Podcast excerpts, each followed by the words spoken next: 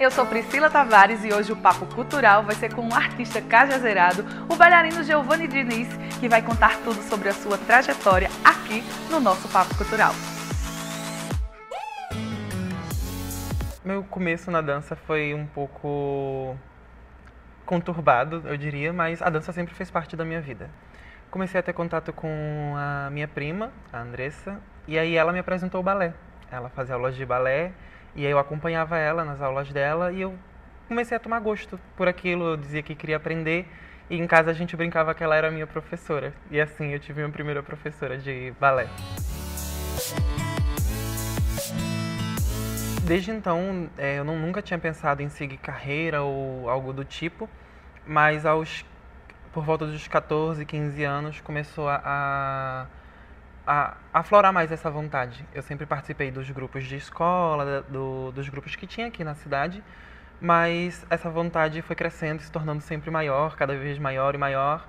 Então, chegou o um momento que eu decidi retornar para João Pessoa e começar a estudar em João Pessoa. E aí, na minha primeira escola de balé foi na Escola de Balé de Cabedelo e na Escola de Dança do Teatro Santa Rosa e também na, no Centro Estadual de Artes. Eu fazia aula em três escolas ao mesmo tempo. Eu prestei audição para a escola de dança Petit Dance. É, até o momento eu estava na escola de dança do Teatro Santa Rosa e com o Balé Jovem da Paraíba. E aí eu conversei com minha diretora, Denilce Regina, e aí nós preparamos o material, enviamos para a escola, audicionei, passei e comecei a estudar na escola de dança Pit Dance, no Rio de Janeiro. É, no ano de 2019, eu, com o Balé Jovem da Paraíba, teve no Teatro Santa Rosa o Café com Dança. E o Cornel Callender, é, dono da escola National Ballet Academy Denver, ele estava na cidade é, ofertando algumas bolsas e eu fui um dos contemplados com a bolsa para estudar na escola por um summer. E aí foi eu e alguns amigos pra, pra lá, do Balé Jovem. Estudamos por, por um mês no Summer lá. E aí também tiveram outras oportunidades que foram surgindo. Onde fica o Summer? O Summer que nós fizemos em 2019, ele foi na, no Colorado, em Denver, no Colorado, nos, nos Estados, Estados Unidos. Unidos. Isso. Mas agora ele está em Nova York. Estadia fora do Brasil influencia muito na vida de qualquer pessoa, né? Eu acredito que principalmente quando a gente é artista. E após a, essa estadia no, nos Estados Unidos, é, o próprio Cornell, o dono da escola, é, entrou em contato com a gente, comigo e com a companhia, para poder a gente retornar e se manter como bailarino, fixo da, da escola, aluno na verdade, né? Que chama o programa de treinamento, que é o Trainee Program. Mas também vieram outras oportunidades de outras escolas, outros convites ir para fora abriu portas né, para gente. Uhum. Tanto para artistas como qualquer outra pessoa na vida, eu acredito.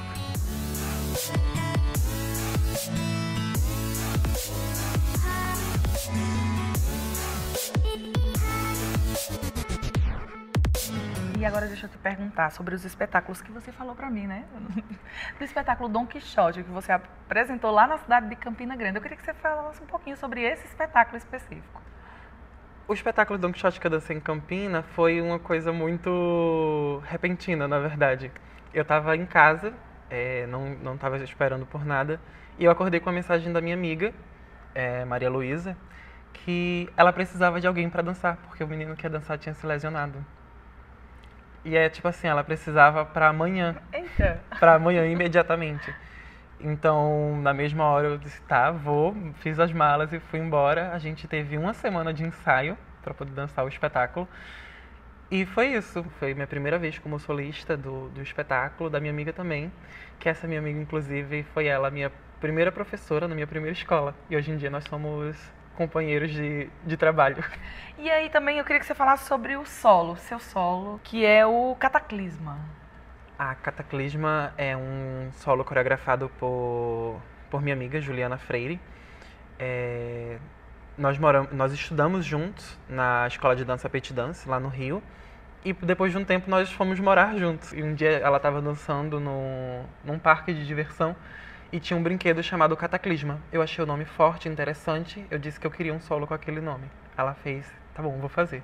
Eu disse como é que eu queria, o que eu queria ela montou o solo e aí tá aí esse solo. Já dancei ele também no ano passado eu dancei ele no Festival de Inverno de Campina Grande, é, com o Balé Jovem da Paraíba e fui recebendo algumas premiações.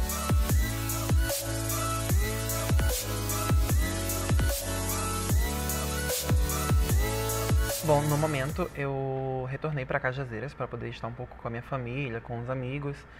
É, eu estava na CIA de Balé do Rio de Janeiro, mas eu me afastei para poder retornar para casa.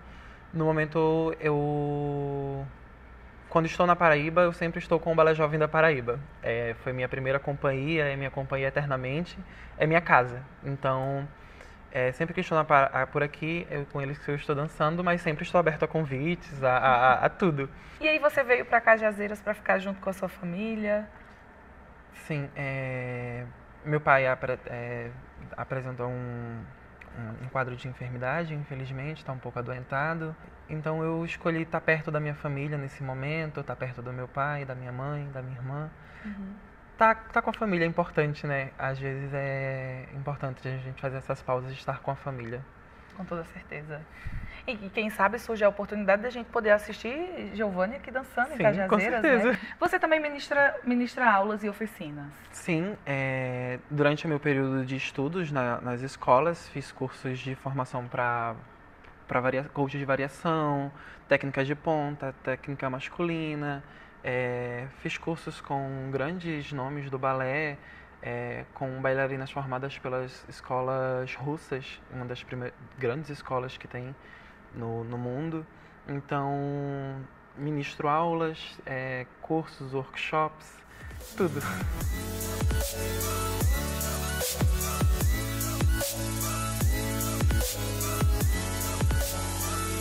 A cultura é uma coisa muito difícil de se viver, da cultura e pela cultura. Então, sempre vão ter altos e baixos, só que a gente tem que se apegar à questão dos altos. É sempre ter a sensação de que é a plateia aplaudindo a gente no final, sabe? É se apegar a essa sensação dos aplausos e de tudo aquilo. Vai ser difícil, não vai ser fácil seguir carreira como bailarino, como atriz ou como qualquer outra coisa que envolva cultura. Mas a gente tem que se apegar a essa sensação que a gente tem, que só a gente, que é artista, sabe qual é a sensação de uma cortina estar tá se fechando e a plateia inteira estar tá em pé te aplaudindo.